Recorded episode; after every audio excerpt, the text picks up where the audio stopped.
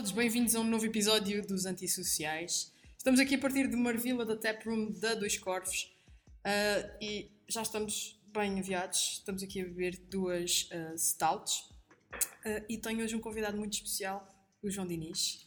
Olá, tudo bem? Tudo, tudo especial, bem. não sei, quer dizer, vamos ver. Especial também pá, tu- tudo aquilo que, que eu tenho aprendido contigo nos últimos, nos últimos dois anos. Estamos a trabalhar juntos há quase dois anos. E- Não, sei, não, não sabia que estavas a aprender alguma coisa comigo. Não Acredita sei- que tô.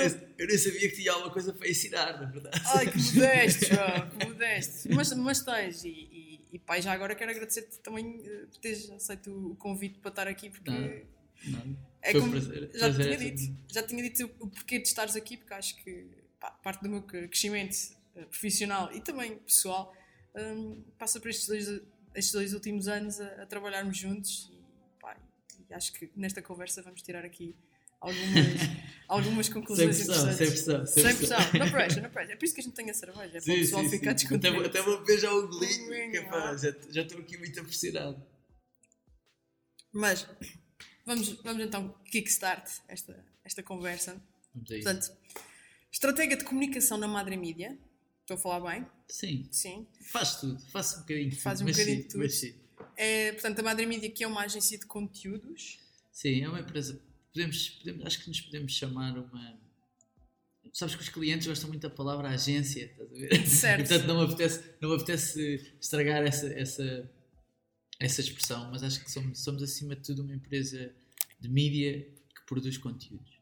Acho que é isto. E Ok. que tem, e que tem uma base que é, acima de tudo, vou dizer assim, jornalística, estás a ver? Ao Uhum. contrário, se calhar, da maioria das, das agências, vamos dizer assim, que tem uma base, se calhar, que é mais publicitária, pá, por assim dizer. Sim, porque vocês são responsáveis pelos conteúdos do SAP 24. Sim, sim, a empresa, a empresa está dividida, vamos dizer assim, em duas áreas. Uhum. Há, há uma área que é editorial ah, e que gera o SAP 24, gera o Next Big Idea, que é um É site um site e que também é um programa de televisão na SIC Notícias e, e que- e que faz projetos, vá, vamos dizer assim, mais editoriais. E depois tens uma área que é que trabalha com marcas, que é onde eu, quando eu, que é onde eu trabalho. Ok. E é por isso que nós trabalhamos juntos. Exatamente, exatamente. Que no fundo produz conteúdo ah, para marcas ah, que é publicado nas plataformas das próprias marcas ou nas plataformas que nós gerimos ou nas plataformas geridas até por, um, por uma terceira entidade, como um canal de televisão, por exemplo. Sim, outra mídia. Exatamente. Outra exatamente. mídia. Mas não é só isto que tu fazes, tu também és eh, um dos responsáveis e um dos fundadores, e hoje estás de parabéns, porque o teu podcast, o, o Conta-me Tudo, foi vencedor do prémio de storytelling do primeiro festival de podcasts em Portugal. É verdade, é verdade, é verdade. Portanto, Eh, parabéns, João. obrigado, obrigado, Vanessa. Muito obrigado. E, e- e vamos, vamos começar também exatamente por aí, que é, tu, tu tens uma história engraçada, tu não começaste por este meio do- do- das marcas e do branding e dos conteúdos, tu vens de um meio que não tem nada a ver com isso. Não, eu, na verdade, eu estudei finanças. No- Tudo a ver? Estudei finanças no ISCTE e trabalhei sete anos numa consultora ah, Uhum. na KPMG. E Ainda tens uma mochila da capa Ainda tenho, ainda tenho. ainda tenho. Não sei se. Toda deslavada, mas Desculpa, ainda tens. roubei a mochila. Ah, mas eu gostei muito de trabalhar na KPMG. A KPMG deu-me ah, método de trabalho ah, e gosto imenso das pessoas de lá. Ainda há pouco tempo houve uma espécie de cocktail. Ainda mais finais. Ainda fui do, das- dos ex, dos ex, dos alumni, como se diz. né? Uhum.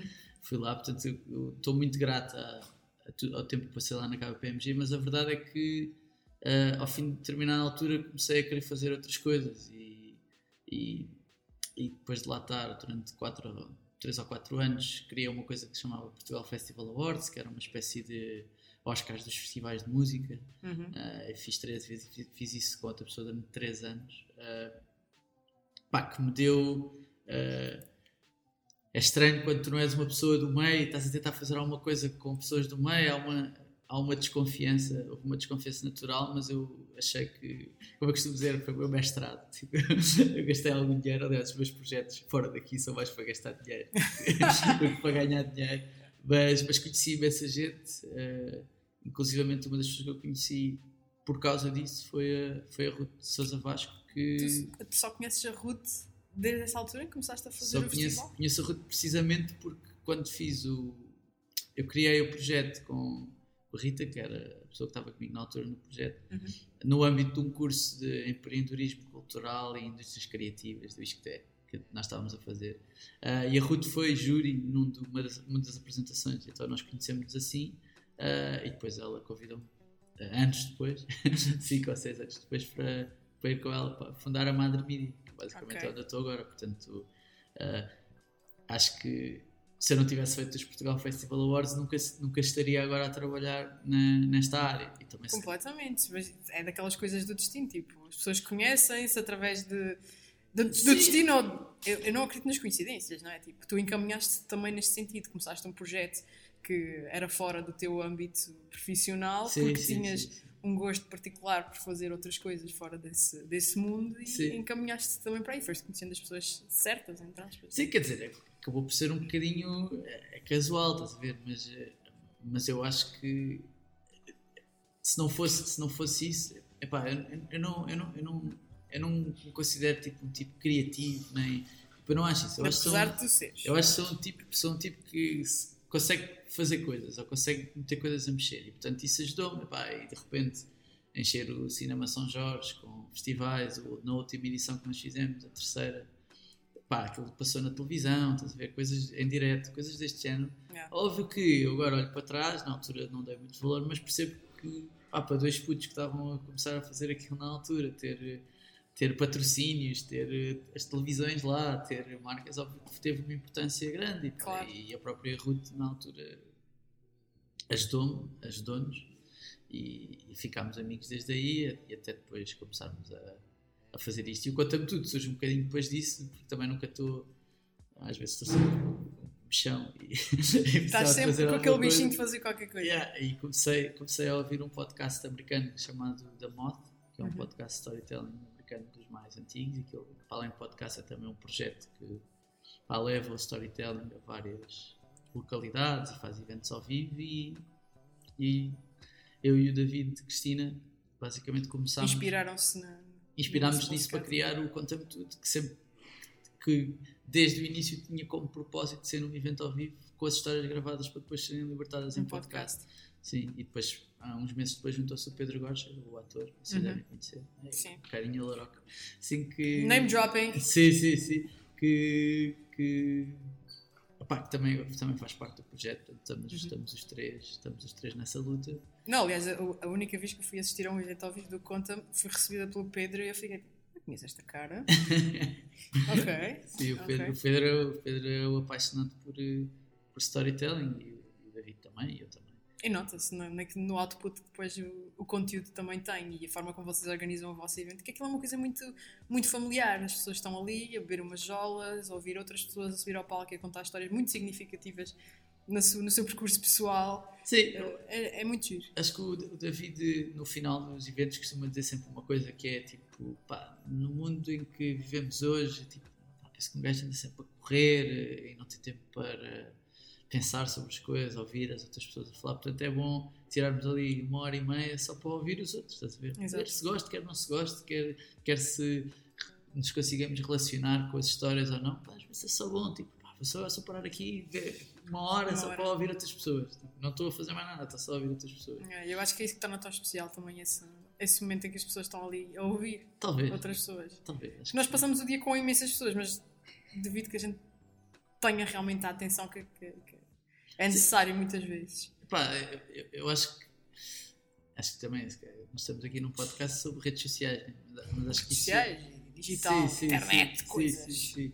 Mas acho que isso também eh, aproximou as pessoas, por um lado, principalmente as estavam afastadas, mas acabou por também as eh, afastar um bocadinho. Eh, e é uma coisa que tem de ser, acho eu, dizer combatida, Sim. mas acho que tem de ser cuidada as relações pessoais. É, Essa é uma conversa muito pertinente que acabei por ter com a Joana Duarte no, no Ah, primeiro foi? episódio. Ah, Sim, Ela Porque- acha mesmo que eu, não? a Joana é apologista de que o contacto humano, apesar de toda esta internet e digital e as pessoas estarem ligadas através de um, de um objeto que está constantemente nas nossas mãos, ah, que ela é advocate para que não percamos essa, essa ligação e irmos aos sítios físicos e estarmos com as pessoas e falarmos e conhecermos as pessoas. E eu, eu acho que nós perdemos isso nos últimos anos, com esta questão das redes sociais, as apps de messaging, a internet no geral, mas noto que nos últimos dois anos há cada vez mais coisas a acontecerem que tiram as pessoas do digital e as levam para os sítios físicos. Porque eu acho que, pá, no final do dia, nós já existimos há alguns milhares de anos, né? enquanto seres humanos. E há coisas, Diz que sim. são, há coisas que são intrínsecas a, a ti, ou quase biológicas, né? o contacto físico. eh. repara, eh, figuras de estilo não existem no messaging. a? É verdade. Eh, ironia, tipo, repara, até, até se quiseres, a confusão pode existir quando escreves alguma coisa no e-mail. Pá, ainda bem que existem os smiles só para, só para tentar. Só para tornar a coisa mais leve. Só para tentar, nem é mais leve, mas para tentar dar um tom a uma frase, estás a ver? Yeah. Tipo, Yeah. estás a gozar, não? É, e depois tipo um smile, estás a gozar, não? Um smile triste. Não, eu digo sempre à malta da minha equipa que pá, ponha aí um smile para a pessoa pensar, para a pessoa saber que tu não estás tão sério. Para não parecer passivo, passivo ou agressivo. Exatamente, parece que estás chateado. Põe um smile. sim, sim, eu também faço isso, eu também faço isso. Yeah. também faço isso porque acho que ajuda que é para, para não haver aqui um lost in translation. Yeah. E por isso nada bate, tu estás cara a cara e estás a falar com a pessoa e, e mesmo assim podes não conseguir compreender totalmente, mas estás mais próximo de compreender do que se estiveres, Sim, eu também acho que sim. Eu também se estiveres a Apesar trocar de a tudo, mensagem. e apesar de viver nativamente no digital, prefiro ser esse bicho. Nada bate um jantar com os teus amigos. Nada. Nada, mas Nada mesmo, bate. completamente. completamente. e falando um bocadinho do, do nosso contexto, João, lembras-te do dia em que nós nos conhecemos? Se foi online ou foi offline? Uh, eu tenho ideia de ter sido offline. Offline, Offline. ok.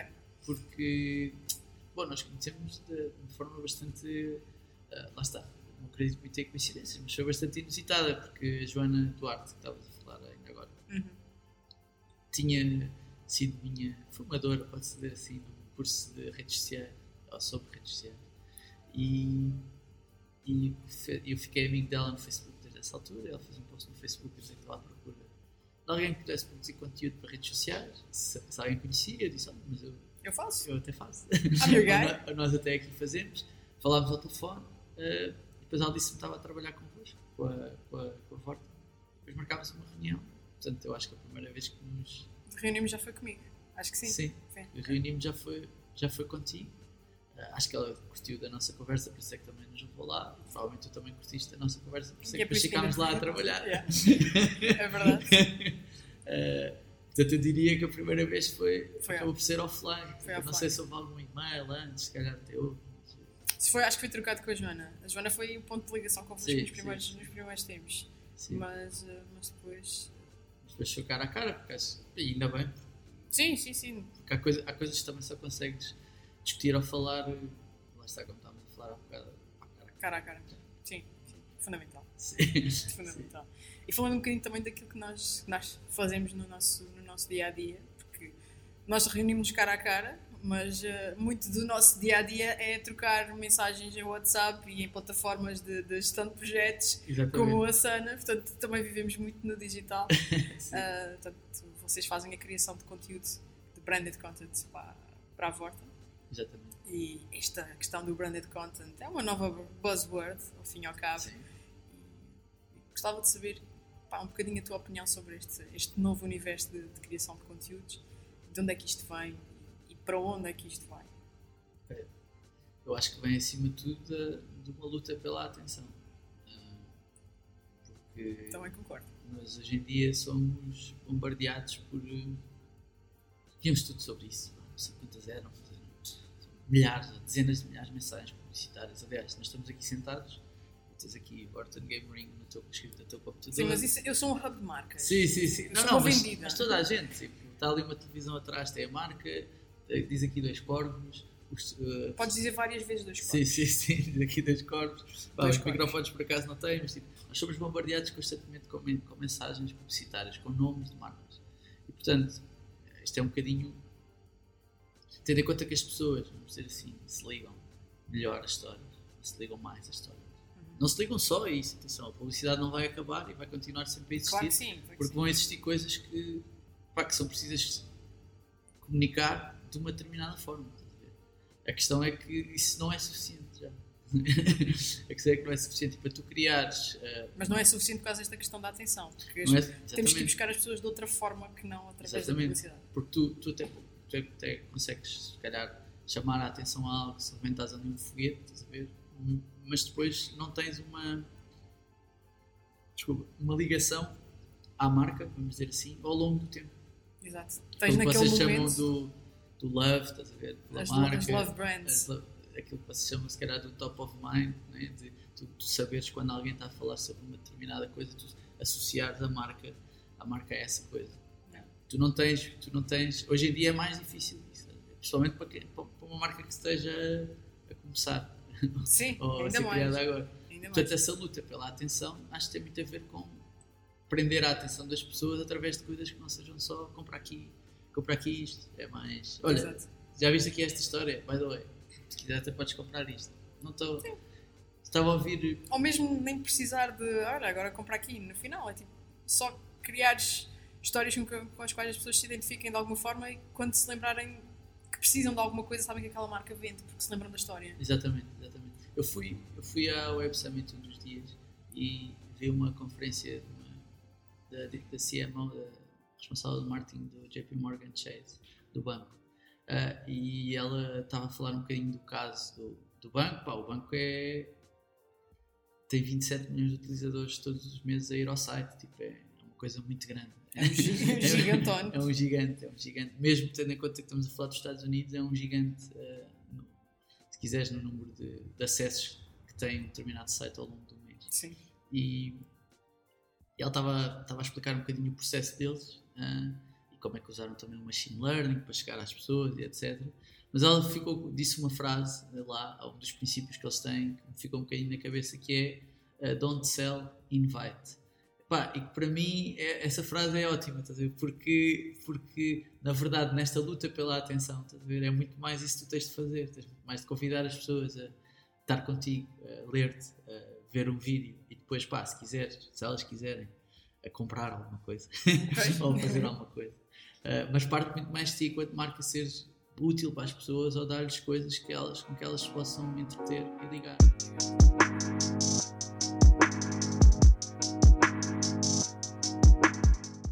Volta para mais uma parte dos antissociais. Estamos na tap room da Dois Corvos em Marvila a beber stouts. não é? Estamos a beber stouts. Yep. O que é que estás a achar das stouts, João? Estou fã, estou fã. Também sou um público fácil, mas uh, És um público em fácil. termos de, em termos de bebidas alcoólicas uh, com cevada, assim. Não, o teu critério foi muito interessante quando chegaste aqui. Tem que estar fresca. Sim, é única, sim, sim, em princípio é a única exigência que eu tenho para uma cerveja. Pá, O mas- resto provo tudo. Mas vais ver que vais ganhar um gostinho Não, mas gostei muito da primeira, não me lembro agora do nome. De- foi o Down of the. Foi o Down of the, the Stout? Down of the Stout. Dawn of Dawn the, of the Stout. Stout, e agora estou com uma Finis... Finisterra. Finisterra. Yeah. Um nome Tipo, interessante. best beer ever. Sim. Portanto- Vou, vou, vou, vou. Vais subscrever. vou, vou subscrever, vou subscrever. Pá, mas estamos então aqui na, na taproom da Dois Corvos. Estou com o João Diniz, eh, estratega da Madre Media. E, e hoje eh, vamos continuar a falar sobre eh, branded content, que é parte do trabalho que, o- que o João e com a equipa do João desenvolve comigo e com a equipa da Vorten para redes sociais. E estávamos a falar de branded content há bocadinho. Tipo, para te perguntar agora hum, se tu achas que é essencial, se é fundamental na estratégia atual de, de- de marca, as, as marcas considerarem o, o branded content. Sim, eu acho que é, acho que é uma parte muito, tem de ser uma parte muito importante do que qualquer marca faz hoje em dia. Para- É imperativo para todas as marcas terem uma estratégia de branded content. Epá, eu diria que sim. Eu, Ok. diria, eu diria que sim. Porque, porque lá está, estávamos a falar há bocadinho da, da luta pela atenção. Por isso, óbvio que, há- óbvio que se calhar pode haver coisas mais importantes numa primeira fase, que se, principalmente se estiveres a criar uma marca nova, se calhar eh, o teu esforço ou o teu dinheiro que tu vais investir tem de ser eh, em algo que, que não necessariamente seja logo eh, criar eh, conteúdo Exato. mas, mas eu acho que tem de ser das primeiras coisas. Aliás, se tu vires, eh, Tem que estar no teu mindset de alguma forma. se vires as startups que hoje em dia são criadas, principalmente de e-commerce, quantas não têm um blog? Todas. Quase todas têm um blog. Todas, né? todas. E, e- e há uma razão para isso, estás a ver? Há uma razão que é, e aí é verdade, se calhar tem a ver com o Google, com o SEO, com, com o facto de, de de serem mais pesquisáveis e etc. Mas a outra parte também tem a ver com. É, é uma forma delas comunicarem a um, a um custo uh, inferior a se tivessem de pôr um, um cartaz na, um cartaz na, na autostrada ou, ou um anúncio na Bem inferior. Sim, bem inferior. Bem inferior. Portanto, acho que, acho que é um bocadinho essa a necessidade, a necessidade de comunicar e o facto de também ser um custo mais baixo faz com que pá, seja imperativo. Dizer, não tens outra maneira. Uhum. Não tens outra maneira de pôr cá fora, se não seja a criar conteúdo, porque se for só com anúncios, uh, pá, há, malta, há malta que vai ter mais dinheiro do que tu. E as pessoas, é verdade, isso é Há malta que vai ter mais dinheiro do que tu. E não achas que as pessoas também, o consumidor, o cliente, está mais ah, aware, não é? De, das manobras de publicidade que as marcas têm? Acho que o consumidor está mais, está mais. Acho que as pessoas, de uma forma geral, com, já, o Facebook já fez mais de 10 anos, não é? Sim. as pessoas, de uma forma geral, compreendem melhor as dinâmicas de uma rede social, uh, Uhum. porque já passaram 10 anos. Não E sabem quando estão a ser impactadas por determinado conteúdo, já sabem, tipo, ah, é mais um anúncio. Isso- As Exatamente. pessoas sabem. Eu também, eu também acho que sim. Não sei se isso pode fazer muita diferença depois na decisão final, estás a ver? Sim. Acho que depende do tipo de pessoa para quem estás a falar, mas se quiseres alguém, um tipo de consumidor tipo super informado eh, e mais Que existem. que existem e mais desconfiado, normalmente são os que gastam eh, menos vezes, mas mais dinheiro.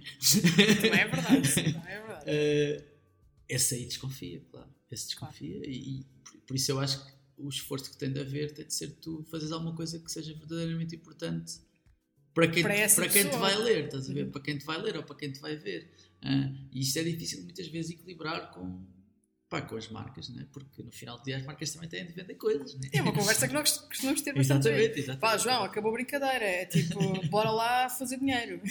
Exatamente. Eh, o que eu sinto é que este equilíbrio tem, tem, tem de existir. Principalmente porque o branded content, se- havendo uma parte que deve ser mensurável, se quiseres, eh, tem a ver com. Pá, tu depois defines as tuas métricas. Pode ser Claro. acesso ao site, pode ser um código que tu tens no final de um artigo dá desconto e tu medes quantas pessoas é que usaram aquele código, pode ser uma data de coisas. Pá, mas há outra parte que não é propriamente mensurável, tem a ver com a ligação que as pessoas depois criam à tua marca. Eh, Tu não consegues saber, não consegues perguntar a toda a gente, quer dizer, até consegues. Até consegues, sim. Até consegues, mas, A toda a gente não, mas é uma amostra considerável. mas se, tens, se criaste ou não ligação com aquilo, se aquilo te foi ou não útil, óbvio que há mecanismos para isso, mas há sempre uma parte que é difícil de mensurar de como é que a pessoa se sentiu quando leu aquilo. Uhum. Como é que a pessoa se sentiu em relação à marca depois de ler ou de ver aquilo. Deixar sempre aquele questionário no final do conteúdo. Sim, tipo, sim. se gostou deste conteúdo, dá joinha. Sim, sim, dá sim, joinha. E tu achas que as marcas hum, têm capacidade para contar boas histórias ou se isto vai sempre parecer estranho? Tipo, um, um conteúdo feito por uma marca vai sempre parecer uma coisa comercial ou muito forçada. Eu acho que há, há marcas que têm mais.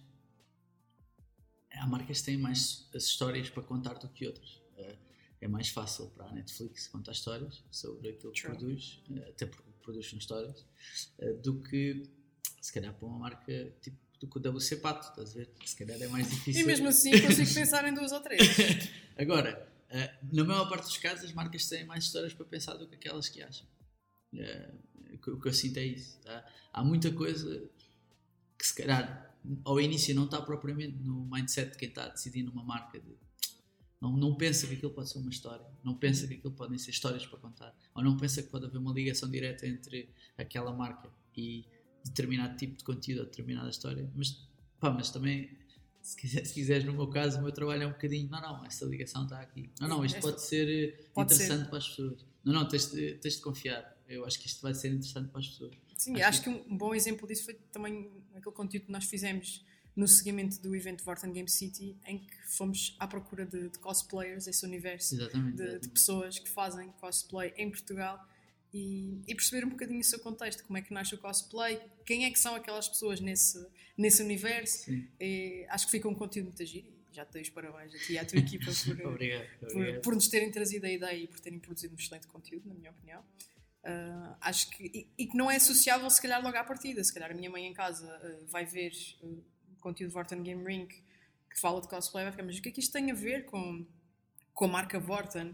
E tu pensas, bem, o universo vais-lhe explicar, não é? Do Papa lá Papa todo. Ah, ai, mãe, o, o cosplay está muito ligado à comunidade de videojogos em Portugal. A Vorten Game Ring é uma marca de videojogos, uh, portanto, é um, é um match que não é blog direto, sim, direto mas, mas que está se calhar, lá. Se calhar a tua mãe, quando pensa na Vorten, pensa mais em eletrodomésticos. É, se calhar hoje em dia. Estás a ser sexista! Não, não, estou a dizer. Estás a ser sexista! Não, não, não, é por ser tua mãe, não é por ser tua mãe. Se calhar eh, o meu pai, quando pensa na Vorten, pensa mais em eletrodomésticos. Ah, gosto mais assim. do, que, do, que, do que em gaming. Mas, mas o que é o facto é, é ter só a ver com. Para já, vocês são uma marca muito grande, né? portanto, isso é como alguém quando pensa na Amazon.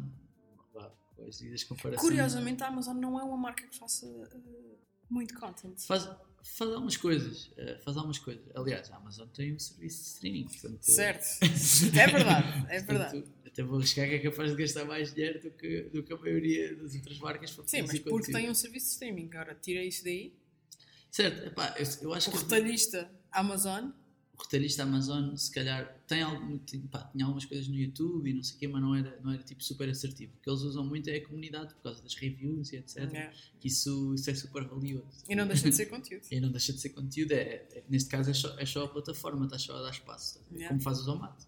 Completamente, o, user generated content. Exatamente, exatamente. Também isso é o sonho, isso é o sonho. Yeah, é. Também há cada vez mais uma buzzword. Isto, nos próximos dois anos vamos estar a falar disto assim.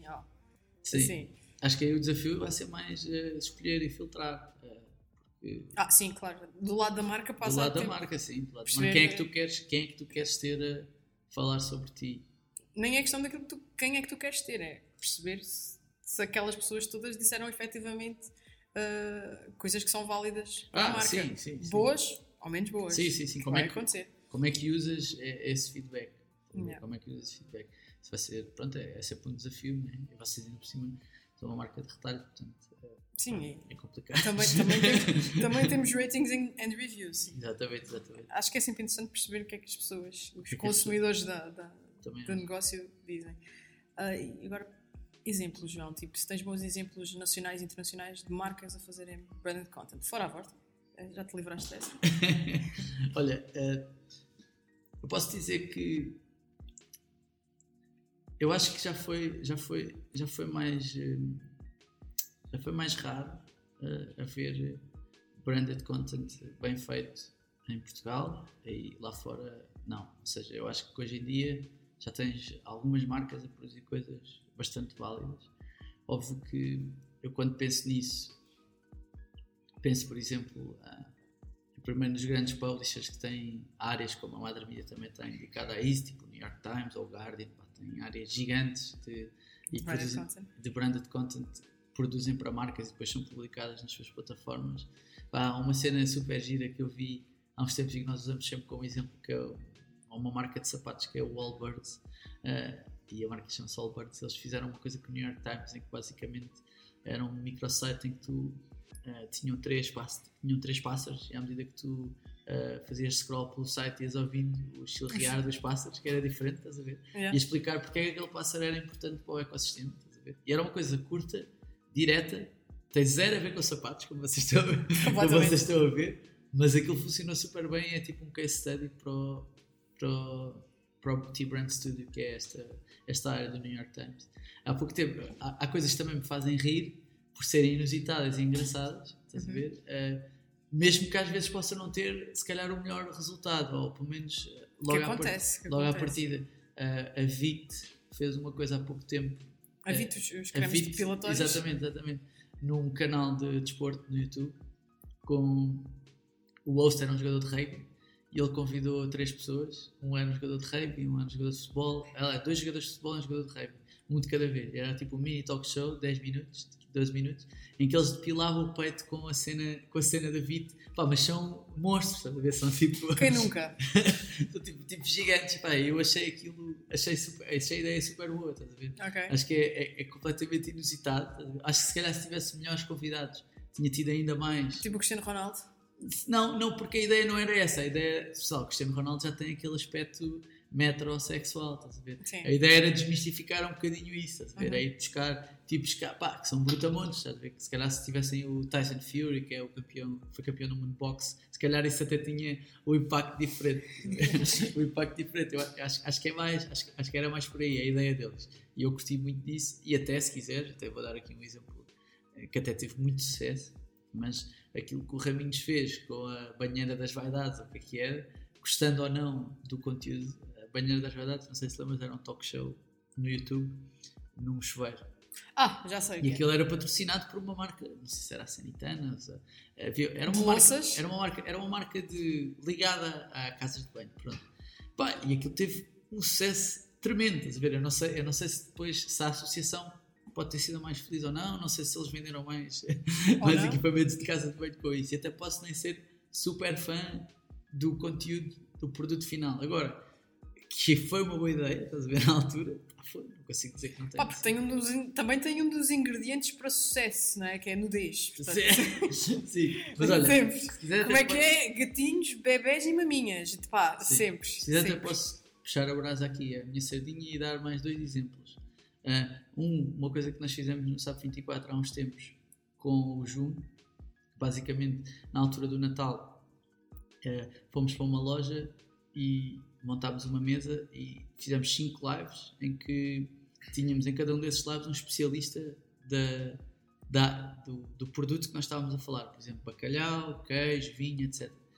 E o que correu melhor foi o do bacalhau, Pá, e é incrível. E a ideia era, tá, eu, neste caso até fui eu que fui o osso, porque pronto, foi, foi, Porque tu também és host. Foi o que aconteceu. Tu, tu, tu, também és host, nossa, tu não só és estratega da Mother Media, mas também escreves algumas coisas para o SAP 24, nomeadamente. Já, já li umas coisitas tuas. Às vezes. E, e tu também és host de, de um programa sobre basquetebol. Tu és um apaixonado pelo basquete. NBA. NBA, NBA, que é completamente diferente do basquetebol. Não, eu, eu, sou um apaixonado pelo basquete e sou um apaixonado pela NBA. Sim. Sou, é que ainda por cima começou agora a nova season e eu tenho visto algumas coisas vossas, sim, acho sim, que já vi dois diretos vossos uh, no Facebook. Pá, é sempre engraçado ver-te nessa posição de, eu não sou, host. Não, não é? sou a pessoa mais confortável a fazer isso. Pá. Olha, mas já foste muito bem, digo já. Haverá, haverá gente com mais talento do que eu para. Não, mas, para, mas percebes, que tu, percebes que tu és um entusiasta, que gostas daquilo que estás a fazer e tens, estás a transpirar esse entusiasmo. Tu, sim. Dá para perceber. Mas e as piadolas que tu pões pelo meio, sim, estás muito sim, confortável com o tema, estás muito à vontade. Ok, obrigado. Isso, pá, não percebo nada de, de, NBA, mas, mas para aquilo que, que tenho visto. Mas estás entretida. Estou, estou entretida. Primeiro tudo porque te conheço. É sempre engraçado ver uma pessoa que se conhece tipo, na, nesse contexto. E depois pá, dá para perceber perfeitamente que, é, que é uma coisa que tu, que tu gostas mesmo e estás, estás muito à vontade com, com o tema. Mas eh, agora perdi Ah, estavas a falar do bacalhau. Do bacalhau. E foi super interessante porque a ideia era as pessoas tirarem dúvida que ele foi na altura do Natal e então era nós escolhemos cinco produtos ou tipos de produtos que as pessoas uh, compram mais nessa altura, tipo bacalhau, queijo, vinho, marisco. Só coisas boas. Sim, sim. Então cada um desses especialistas respondia a dúvidas das pessoas que estavam a assistir em direto. Pá, e é super interessante ver. E as pessoas interagiram? As pessoas interagiam, as pessoas perguntavam o bacalhau, mete-se de molho quando, qual é que é a melhor parte para comprar. Pá, e assim, foi super interessante. E tu disseste que foi o que, o que correu melhor. O, o do bacalhau. Porquê que tu dizes que correu melhor? Qual, quais eram mais, as tuas métricas? Porque teve mais interação. Ok. Claro. Mas das pessoas lá ou no direto? No direto. No, no direto. direto. No direto no Facebook. Okay. Tivemos imensas perguntas. Isso é Tivemos é imensas perguntas, porque lá está, às vezes nós. Uh, isto, isto é uma crítica, quer dizer, não é uma crítica, não é uma constatação, não só para quem produz conteúdo editorial, jornalístico, mas também para as próprias marcas. Às vezes perdemos muito tempo em pensar em coisas que vão surpreender e vão ser super e às vezes as pessoas só querem é coisas aquela, úteis. Yeah, as pessoas só querem coisas úteis. Não, é aquela coisa do tem que ser out of the box, João. Sim, sim, tem sim. que ser estratosférico. E às, às vezes, vezes, não, às vezes, às vezes as pessoas só querem coisas que lhes facilitem a vida e que sejam úteis. Pá, e uma coisa tão simples como como é que eu escolho o bacalhau, pá, tornou-se tipo sucesso na altura. Eu ia precisar dessa informação Exatamente. porque eu não faço puta ideia. Exatamente, estás a ver? Então, então pá, achei, acho isso um bom exemplo. E outro bom exemplo, puxando a brasa à minha sardinha, há pouco tempo nós no Conta-me Tudo tivemos uma parceria com a Mercedes. Teve uma Olá, High teve... Roller! Sim, sim, sim. não, não, não. Que, que, que, lançou uma campanha para a sua linha Vans, em que basicamente os, as pessoas, os protagonistas da campanha eram pessoas que tinham mudado de vida. E então o que aconteceu foi que essas pessoas participaram da campanha depois foram contar a história da sua mudança de vida ao Conta-me Tudo, que foi o espetáculo ao vivo, em que essas pessoas participaram e depois foi libertada a história também em podcast, pá, eu acho que é um bom exemplo Sim. De, uma, de uma associação de uma marca a um conteúdo Uh, Completamente. pá, mas também, mas tá também era uma associação, se calhar, passa a expressão um bocadinho mais fácil. Uh, É mais tendo- fácil, mais fácil pela lógica da campanha Exatamente. deles. Não é mais fácil porque continua a ser uma carrinha, True, true. uma carrinha de histórias para contar, mas como a, como a campanha deles baseava-se nisso, tipo, yeah, o feed foi muito fixe e eles ficaram super satisfeitos e nós também. Ok. Como é que tu. Já te perguntei isto há bocadinho, mas como é que tu achas que se deve medir? Como é que se mede o sucesso de, de- de um branded content? Eu acho que depende, depende um bocadinho do teu objetivo, acho eu. eh, mas eu diria que pá, há uma parte que tem de ser claramente. Eu não sou. se repara, eu não sou. Eu venho das finanças. né? Portanto, Ah, eu pá, tu não- és um homem de números! Sim, sim, eu não, eu não acredito em coisas, em coisas que resultam só porque são giras, estás a ver? Eu, Hum. acho, eu acho que as coisas têm Mesmo ter as coisas que são giras têm números atrás disso. não é? Exatamente, exatamente. Eu acho, eu acho que os números são uma parte, são 90% ou 80% se quiseres do resultado. Porque se tu, ah, tu até podes achar que uma coisa vai resultar, mas se aquilo não, se não houver ninguém a ver aquilo, se não houver ninguém a interagir com aquilo, se não houver ninguém a aceder ao teu site ou a usar o teu código para, Exato. para aquilo, então pá, se calhar eh, não resultou, estás a ver? E, e- e- e temos de viver com isso, mesmo que nós tivéssemos uma convicção contrária. Que faz parte. Yeah, E eu acho que 80% se calhar é isso. estás a ver? 80% é o que é que eu quero medir aqui. São acesso ao site, são interações nas redes sociais, são compras, vendas efetivas, porque tenho aqui um link que as pessoas vão aceder e vão comprar. Ok? Então, isso são métricas que são válidas? E, e que eu acho que devem ser usadas sempre que possível para medir, Claro que sim. para medir aquilo. aquilo Não, tem que ser usadas, Exatamente, porque senão, exatamente. tipo, corta, corta. Senão é só no ar. Mas há outra parte que, é, que era aquilo que estávamos a falar há bocado, que é menos mensurável. Estás a ver? Tem a ver um bocadinho com. Pá, é óbvio que. Que é o envolvimento, talvez, não é? Tipo, Exatamente, sim. a relativeness que tu criaste com as pessoas. Tu consegues medir isso mais ou menos através do, do engagement. Mas eu acho que aquilo que a maioria Só das as pessoas, marcas as pessoas não metem likes, percebes? Sim, que não- exatamente. Eu não meto likes. É, E eu vejo imensos conteúdos que gosto. Ahm, mas eu acho que o, o- o resultado desses, desses conteúdos que envolvem as pessoas, pá, uma partilha, ah, sabes que funcionou. Se a pessoa partilhou, Sim. aquilo tocou lá dentro. Mas eu acho que é um trabalho de longo, longo prazo mesmo. Longo, longo, longo. Longo, longo, longo, longo, prazo. prazo. Yeah. Pensa, pensa, pensa nisto assim. ah, o, acho eu, sentar aqui a fazer mans, woman's planning, mansplaining, não, não queria que parecesse isso. We Mas- teach tolerance. Sim, sim, sim. Mas, mas eh, quando, quando os jornais apareceram, estás a ver? Provavelmente até conseguirem granjear uma reputação que lhes permitisse sem ser o New York Times, pá, aquilo levou muito tempo, estás a ver? Claro que sim. E para serem respeitados enquanto publishers, aquilo levou muito tempo. Portanto, eh, é ah, utópico para uma marca, estás a ver? Querer, ah, agora em dois anos, pá, temos o mesmo respeito que o New York Times.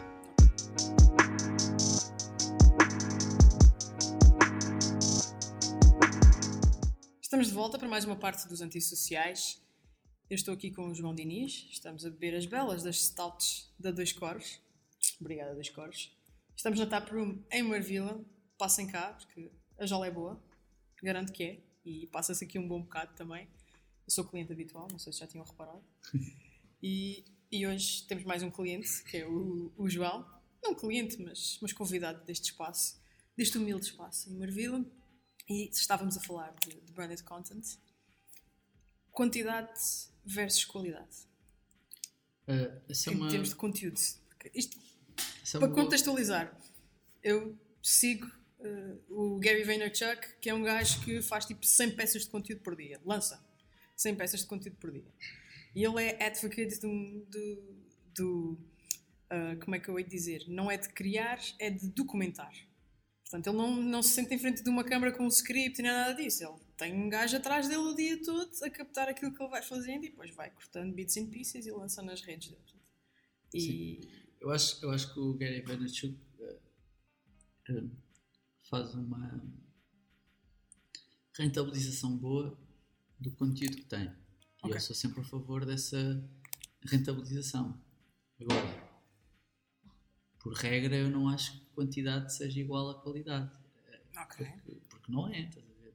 Porque.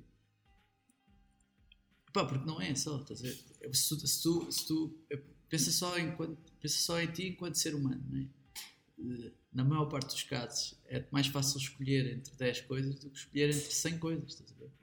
De- se de repente toda a gente começar a produzir 100 coisas, eh, isso- a tua mensagem vai passar mais despercebida. Aliás, a razão pela qual nós estamos a lutar pela atenção é precisamente porque há não sei quantas coisas a serem publicadas e a acontecer ao mesmo tempo. Portanto, eu percebendo que no caso dele, ele quer cobrir ali uma mancha, quer deixar ali uma mancha no conteúdo dele. Ele acho- fala muitas vezes isso, do- da luta pela atenção. E ele acredita mesmo que vai ganhar essa luta pela atenção se fizer muito. Certo. Muito. E eu, eu, eu, eu percebo que isso possa ter um resultado, estás a ver? Mas repara, isso só funciona se o teu conteúdo for bom.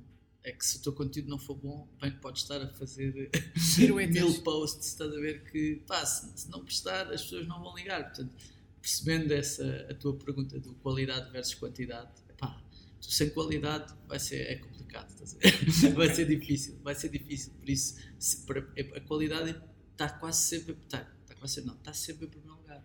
Porque mesmo que tu faças depois mais do que outro, se o que o outro fizer for melhor do que o que tu fizeres, pá, Inevitavelmente vai estar mais na, na- na cabeça das pessoas. sim. É por acaso eu acredito, no, eu acredito no meio termo. Eu acredito no meio termo. Porque eu acho que nós não podemos fazer aquele, aquele conteúdo uma vez por mês. Não, não podes. Não, mas Tens isso eu também uma acho. continuidade. Não, mas, mas, mas uma coisa é tu fazeres uma coisa semanalmente ou diariamente, outra coisa é tu fazeres 100 posts Por dia. Sim. Tipo, não. eh, A, a, a, partir de determinada altura, o, o teu objetivo perdeu-se. Acho eu. A menos que sejam 100 posts sempre sobre a mesma coisa, mas mesmo assim estás a fartar as pessoas. Sim. E eu, pá, Gary Vaynerchuk, eu não sou tipo mega follower como tu, mas percebo a lógica dele e acho que, ela- que é uma lógica que faz sentido Para ele, no caso dele. no caso dele e, na- e naquilo que ele faz. ver? Eu tenho dúvidas que ele diga isso aos clientes dele na agência, sempre. ver? Não, não, Ok. agora vais ter de fazer 2 mil posts. Epá, não, até porque não é isso que acontece.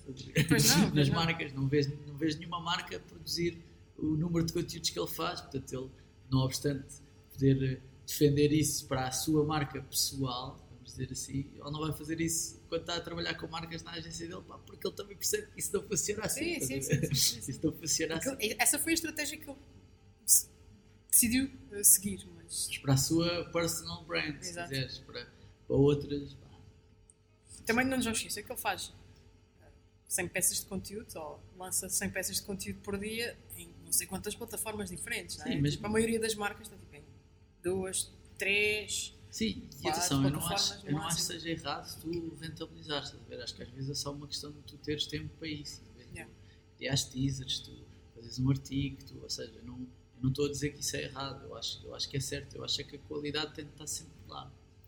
Se aquilo não prestasse, bem, podias partir aquilo em 3 mil bocados. Não, Sim, na realidade o conteúdo dele também é sempre a mesma coisa. é? É tipo the hustle e Pronto. fazer e fazer Certo, e acreditar. E... Te vais fartar um bocado disso. Sim, eu estou um bocado farta, na realidade. term, estás a ver? Esse, esse Estou é um que é o meu farto. ponto. É no Lá de vez em quando ele muda um bocadinho o discurso, mas ele vai dizer a mesma coisa. long term, eh, para pessoas que sejam, pá, que consumam algumas coisas, que leiam, que vejam coisas, pá, vai-te cansar. Claro, vai ser sempre um bocadinho mais do mesmo. né? Yeah. Voltando um bocadinho ao SAP 24, né? como, como fonte jornalística que, que é, ah, vocês fazem imensos artigos diariamente. Ah, como é que tu vês esta mudança de, do jornalismo de investigação é? para o jornalismo mais clickbaity, é? Ah, que trabalhem ao fim e ao cabo para as métricas, para o número de acessos ao site e para o número de cliques? E isso, isso é jornalismo para ti? Assim, eu não sou jornalista, eh, mas tenho tendência, Tens tendência tenho a- tendência a dizer que, que não, que não é. a? Há, há determinadas regras que os jornalistas têm de cumprir para uma história, Certo.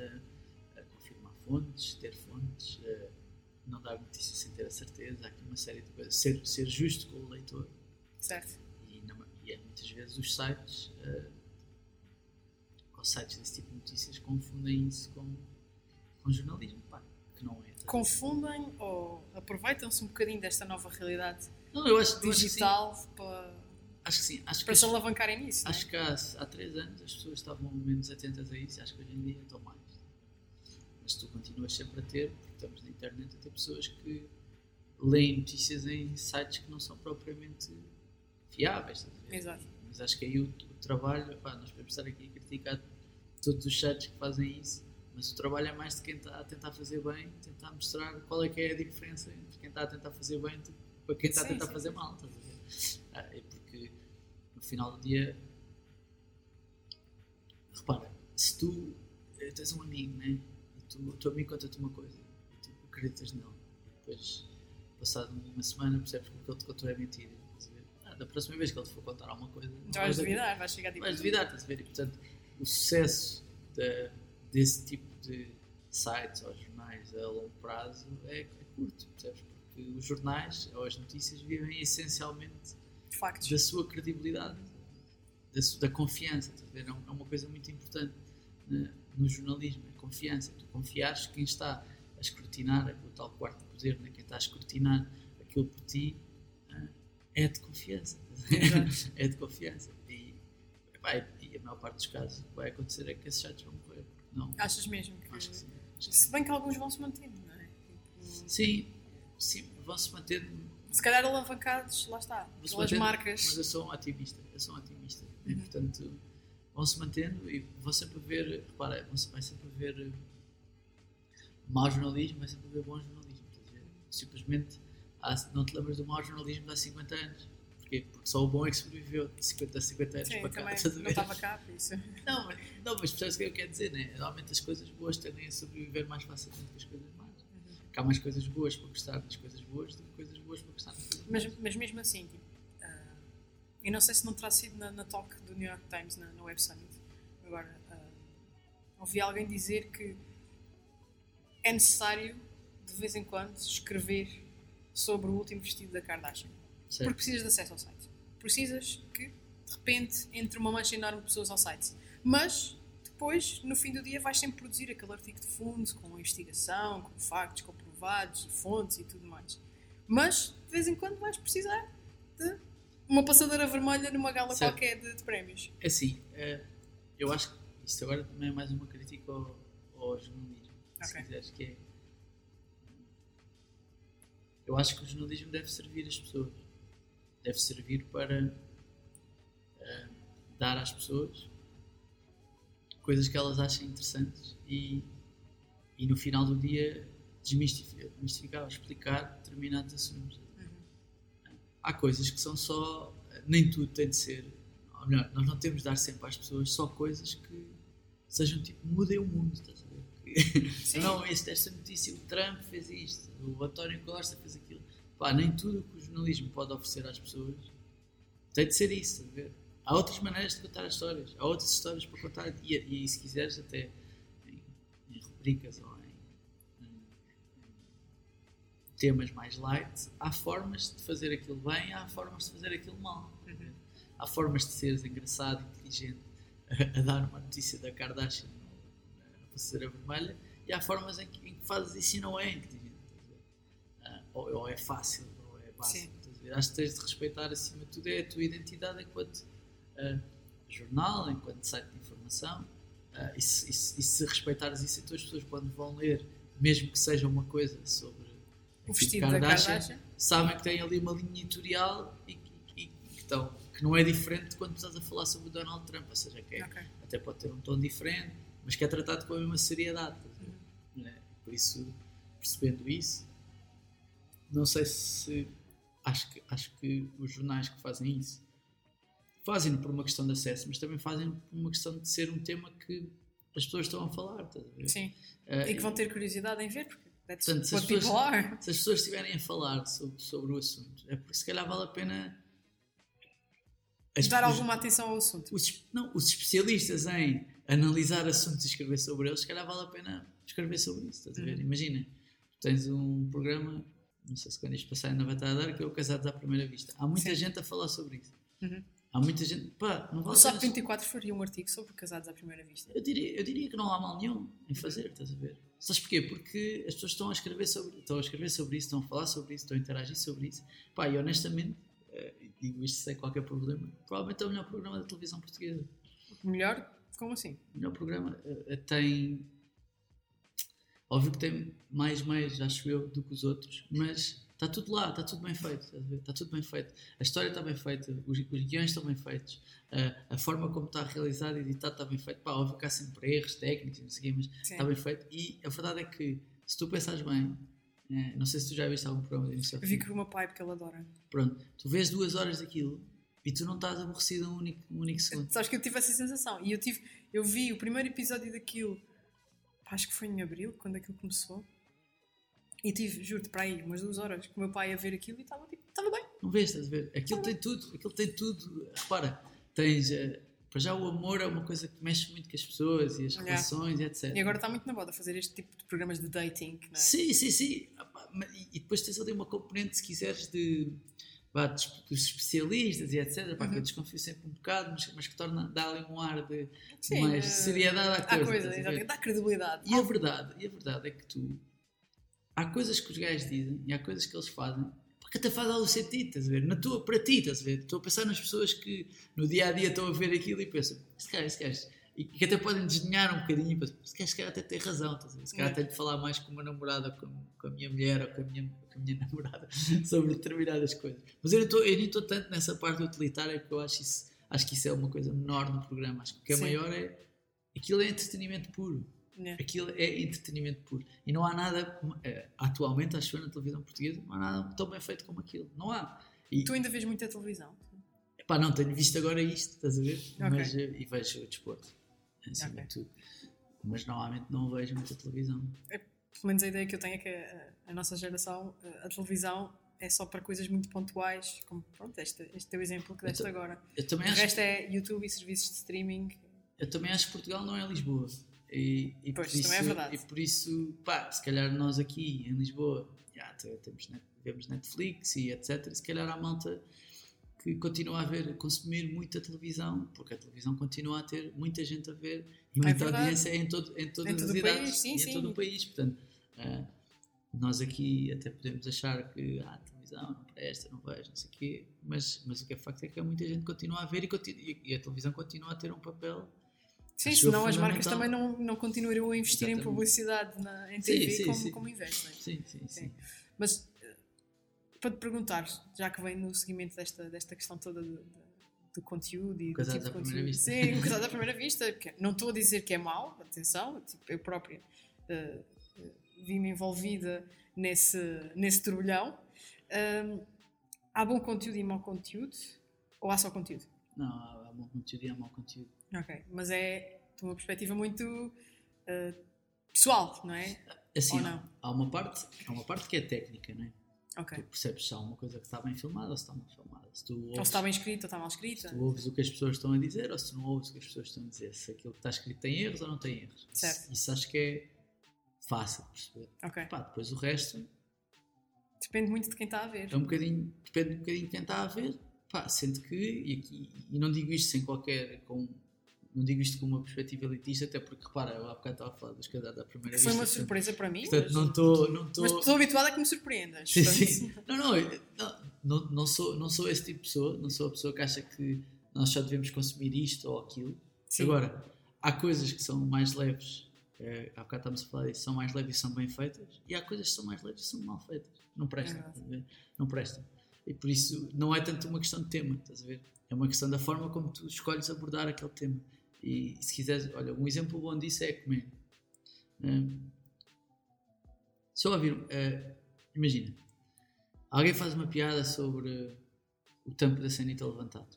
É difícil alguém me surpreender hoje em dia com uma piada sobre o tampo da sanita levantado. Ok. Já ouvi a maioria das piadas que existem sobre o tampo da sanita levantado. Eu não me vou rir com uma piada sobre o tampo da sanita levantado. True. Porque já, repara, não é, não é nada de novo, estás a ver? Não é nada, e nem há a roupagem que tu estás a dar a essa piada vai ser nova para mim? E por isso, o desafio, acho eu, não é tanto do tema? É como é que tu escolhes falar sobre aquele tema. E Eu estou a dar o exemplo da comédia porque é sempre é um desafio grande. Tu às vezes falaste coisas do dia a dia e a comédia já existe há anos suficientes para toda a gente já ter feito uma piada Sobre sobre, sobre esse tema. Por isso acho que a a abordagem que tu escolhes é que, te- é que define o bom do mau conteúdo, partindo do princípio que tecnicamente está tudo certo.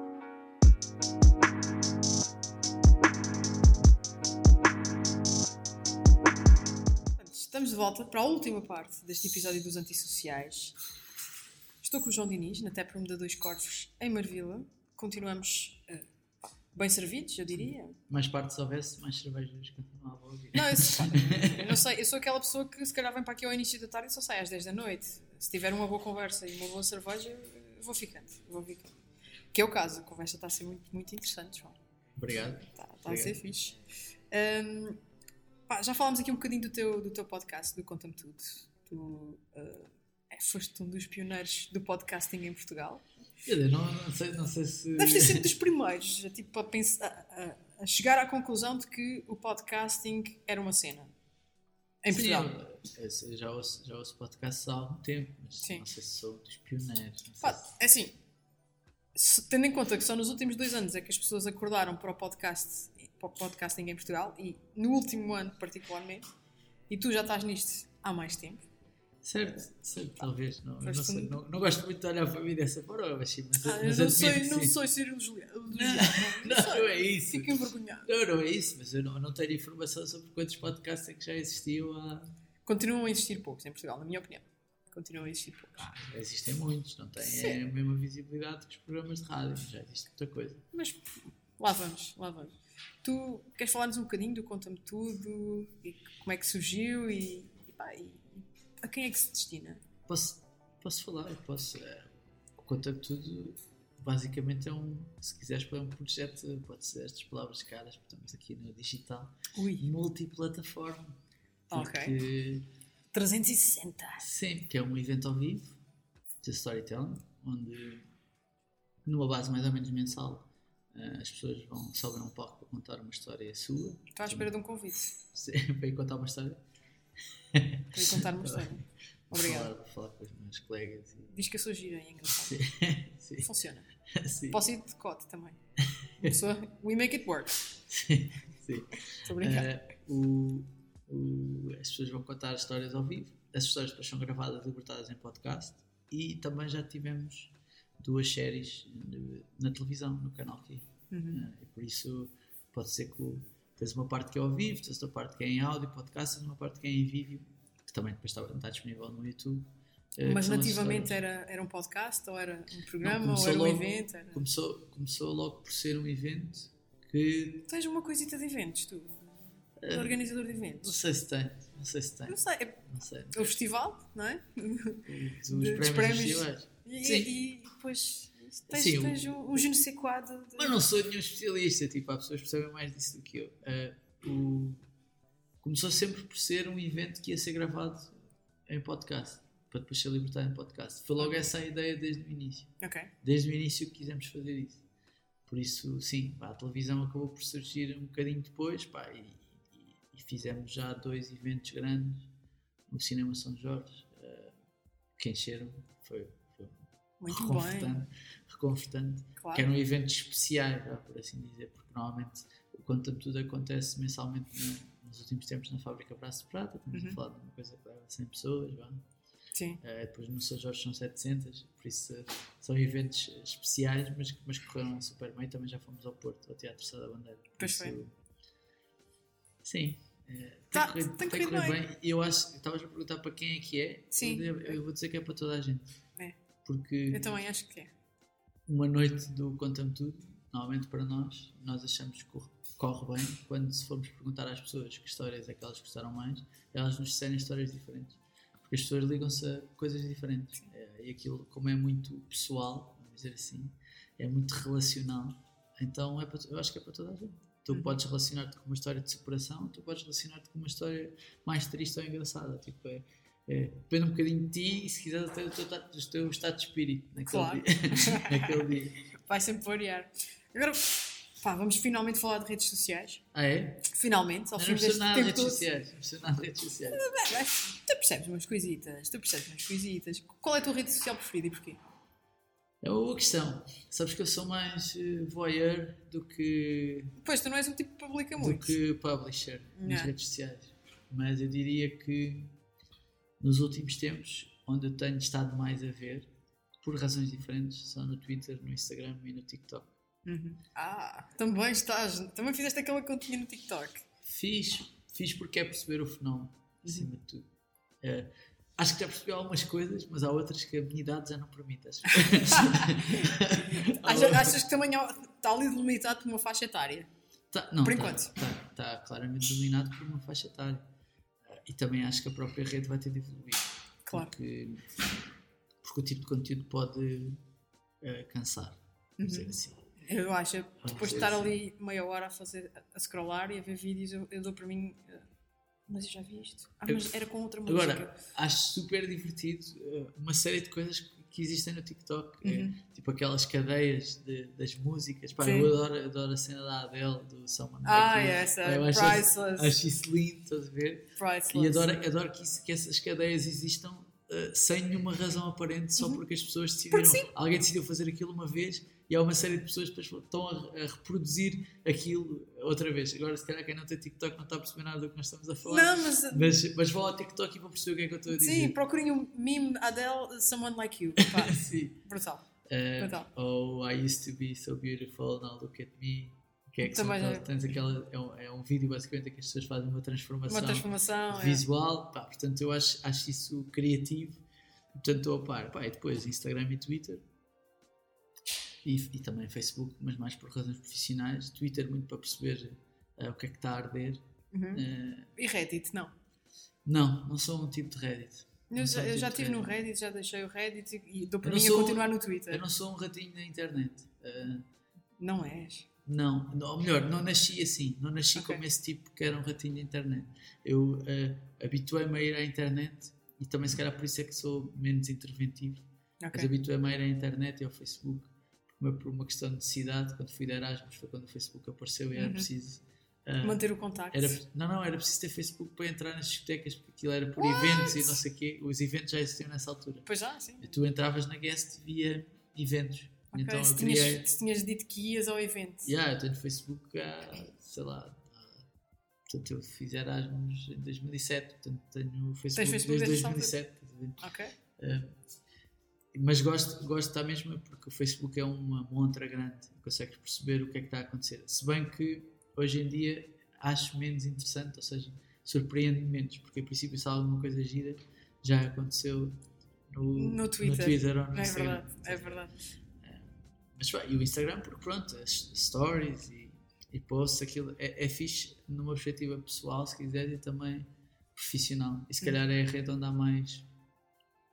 onde o maior volume, onde há um maior volume de interação. O que eu quero dizer Por com isto é sim. que ah, se calhar o, o Facebook tem mais utilizadores, mas eu acho que há muita gente que é mais passiva e Ou, ou foi ficando e passiva o, com o. Twitter, e o Twitter tendo menos utilizadores, eh, eu acho também há muita gente passiva no Twitter. E no Instagram é mais fácil de interagir. Uhum. O sim e o não, ou faz uma pergunta, ou mete aqui um like. o- Acho Um que é mais- e que o facto das mensagens serem, eh, serem privadas e serem, estarem associadas a uma coisa qualquer que tu viste. Uhum. Acho que isso também ajuda a iniciar uma conversa. ver? Porque Yeah. é, mais, é mais difícil tu fazeres isso no, no Facebook. Ok, alguém fez um post, mas depois tens de ir ao Messenger. Ali não, ali tu vês uma story e tu podes mandar uma mensagem àquela pessoa sobre aquela story. Yeah. E acho que isso tem uma, uma componente de imediatismo forte. Muito ver? grande. Muito Uhum. grande. Portanto, essas seriam se calhar as três onde eu estou, onde eu passo mais tempo. E Ok. Twitter muito por causa da NBA também. Uhum. Ok. Mas se tivesses que, que escolher uma, qual das três é que tu escolhias? Se tivesse de escolher uma, mas escolher uma para quê? Para o resto da vida. para o resto da vida. Se calhar o Instagram. Instagram, ok. E hum, pá, tu achas que, tendo em conta esta, esta conjuntura toda, não é? Fala-se muito de, do mal, do mal que, que, que as redes sociais nos trouxeram. Tu achas que, que, que as redes sociais são a fonte de todos os males? Falando de ódio, não é? Utilização, e, e- e de outras coisas como a mani- manipulação de- dos dados que as redes sociais conseguem angariar sobre as pessoas e a forma como depois uh, as plataformas utilizam esses dados para fazer vá lá, ma- manipulação de- das formas de pensar de- das outras pessoas. Tu achas que há um, há um complô contra as redes sociais? Se Não, assim, tu achas? não há um complô, porque já se provaram algumas coisas menos eh, abominatórias em relação a quem, quem gera as redes sociais. Eh, eu não sou um, um apologista daquela narrativa que as redes sociais vão destruir o mundo. Eu acho que há. Desculpa. acho que há coisas muito boas que as redes sociais nos deram, nomeadamente aproximar pessoas que estavam longe. E por isso não acho que isso seja uma coisa má. Acho que isso é uma coisa boa. Agora, nós podemos achar que as redes sociais eh, animalizam as pessoas. Eh, e acho que há uma parte disso que é verdade. Mas não deixa de ser um- uma fotografia, se quiseres, ou um reflexo daquilo que é o teu país, ou daquilo que é a humanidade. Portanto, acho que acima disso tudo estás a ver, está a educação. Portanto, se tu- Completamente. se tu educares as pessoas para elas conseguirem pensar sobre a própria cabeça, pensar pela própria cabeça. Não bebes Sim. mais, João. Não, não, se, tu, se tu lhes deres ferramentas aos miúdos para, para pensarem pela própria cabeça, então eu acho que vai haver menos ódio. Acho que é, acho que é mais por aí. Acho que não é acabo com o Facebook e de repente não há ódio. Não, o ódio vai sempre existir. O problema é sempre as pessoas. Não, quer dizer, o problema não é as pessoas, o problema é a maneira como as pessoas pensam, na maior parte dos casos. Portanto, temos é de dar as ferramentas necessárias às pessoas para pensar melhor. Estás a ver? Acho que esse é que é o problema, o verdadeiro problema. Agora, óbvio que é mau as redes sociais propagarem informação falsa. Claro. Óbvio que é mau. Óbvio que é mau meterem-se numa posição em que ah, de desresponsabilização em relação ao que fazem. Pá, que eu percebo até certo ponto, mas há outro ponto em que a partir de uma altura deixo de perceber. Claro. e o próprio Facebook e o Twitter têm posições muito diferentes em relação, Uhum. em relação a isso. O Twitter ah, não quer, não, não, não se quer, não, não, deixa, não vai deixar, por exemplo, de- que haja publicidade a, a partidos políticos ou relacionada com política na sua rede e o Facebook permite, estás a ver? Uhum. Que- Por enquanto, mas eles também têm sido bastante apertados com essa questão. Epá, e bem, não é? E bem porque, e bem porque não Aí, tiveram aí está um grande mal. já tiveram um grande impacto. Nós falamos muito do caso dos Estados Unidos, mas há, há outras eleições noutros países onde o Facebook Também, uma também teve plataforma esse que teve impacto. um impacto muito grande. Estás a ver? Isso No não Brasil, podes, no, UK. não te podes desresponsabilizar. Estás a ver? Acho Claro que que eu, não. Não, não, podes. Percebendo que é uma empresa privada, percebendo que tem de ganhar dinheiro, mas não te podes desresponsabilizar porque o teu impacto já é demasiado grande. Já é demasiado grande. Ok. Agora, conta-me tudo, João. Quem é que tu segues nas redes sociais? E porquê? Sejam marcas, publishers, criadores de conteúdo? Quem é, quem é que tu gostas de, de ler ou de ouvir ou de ver? Ok. Então, olha, há um youtuber que eu gosto muito que é o Nerdwriter. Ok, também conheço. que, epá, que basicamente é um tipo que é um, se quiseres, é um filósofo da internet, Da internet. se quiseres, acho que é assim. Ah, epá, e os textos dele, os temas que ele fala, a mim interessam, pá, interessam bastante. Eu acho que, que aquilo é bom, aquilo é bom conteúdo, se quiseres. Pronto. aquilo é bom, aquilo é bom conteúdo e está na internet, e está no YouTube. Uhum. Epá, depois sigo muito. Há, um podcast que eu ouço rel- religiosamente de um tipo chamado Bill Simmons, que é um jornalista desportivo americano, tem um site chamado The Ringer. Pá, o Bill Simmons é, pá, é, é, um, é um tipo engraçado, fala muito sobre a NBA, tem é, um podcast que tem convidados dos mais variados espectros, portanto pode ir lá o Edward Norton ou o Denzel Washington como o Malcolm Gladwell como um treinador qualquer de, de uma equipa e é um tipo que me interessa pelos temas que fala porque é muito de cultura pop é uma coisa que há pouco cá em Portugal há pouco, imagina, estavas a, estavas a perguntar há bocado por causa dos casados à primeira vista Pá, já devia haver, estás a ver? Yeah, já concordo. devia haver alguma coisa sobre isso a analisar aquilo de uma forma fixe, Por acaso nos Estados Unidos há muito isso, é há programa tal ou série Bachelor. tal, É a o Bachelor. seguir há Bachelor. sempre o podcast a falar sobre o O episódio Bachelor, tal. o Bachelor é, é um ótimo exemplo disso. Uh, os Estados Unidos, eh, por exemplo, este site do The Ringer, pá, que é claramente uma cena cultura pop, democrata, não é nada republicano, estás a ver? Certo. Não é redneck, é uma coisa tipo até. eh, não é elitista, mas vá, vou dizer. Tem ali um. Não é cenobeira, mas tem ali uma. eh, não é, não, é tipo, não é tipo ao povo, estás a ver? Sim, e, sim. e eles falam sobre The Bachelor, eles falam sobre. Sobre tudo, é, é cultura pop. Exatamente, é cultura cultura pop. pop. Uh, e eu gosto muito dele, gosto muito do, do Bill Simmons uh, e aconselho toda a gente a ouvir porque ele é um tipo super, super engraçado para ouvir. Tem Eu vou pôr no, nos show notes do, do- podcast. Mas é, é, é um bocado específico, atenção. Mas depois tens o Joe Rogan, tens, tens, tens, tens, várias, tens várias pessoas que me interessam, pá. E eu diria que se calhar é isso, estás a ver? Uhum. Aquilo que eu, que eu ouço religiosamente, atenção. Porque depois eu sou, eu sou uma esponja.